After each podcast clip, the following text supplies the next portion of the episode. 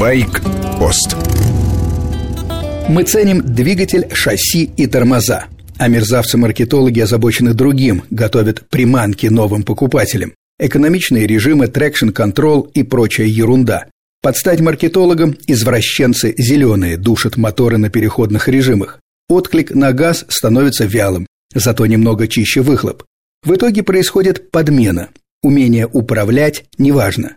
Наши мозги и навыки подменяют электронными протезами. Помню, как случайно заехал на своем Yamaha Super Tenere на раскисшее поле.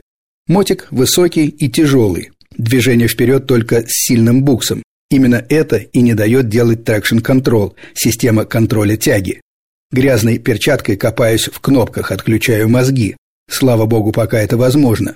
Но каждые сто метров надо идти вперед, смотреть дорогу, овраги, броды. Возвращаюсь, завожу мотор, и снова умные системы не дают мне ехать вперед.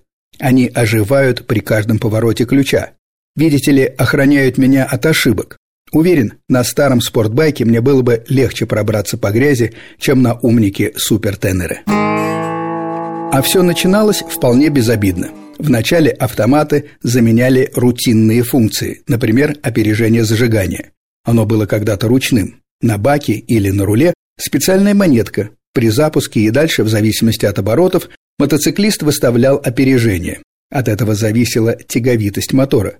Кроме того, водитель постоянно подкачивал масло. На первых мотоциклах двигатели не имели маслонасоса. Чем выше нагрузка, тем интенсивнее работал мотоциклист масляным насосом. Затем взялись за систему питания. Последним ушел рычажок обогащения, подсос был нужен при холодном запуске.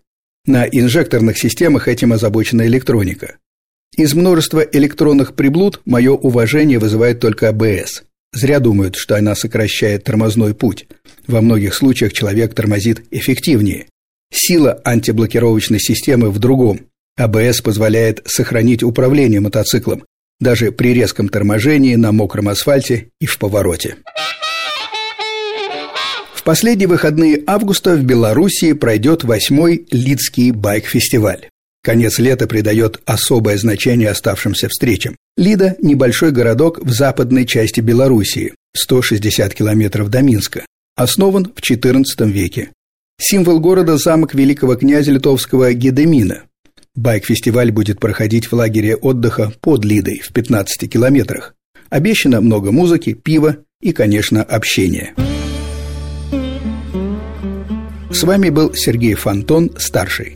Короткие программы «Байкпост» выходят по будням, а в воскресенье часовой эфир с 13 до 14. В ближайший выходной обсудим большие туристические эндуро для путешествий. Готовьте вопросы, звоните в студию.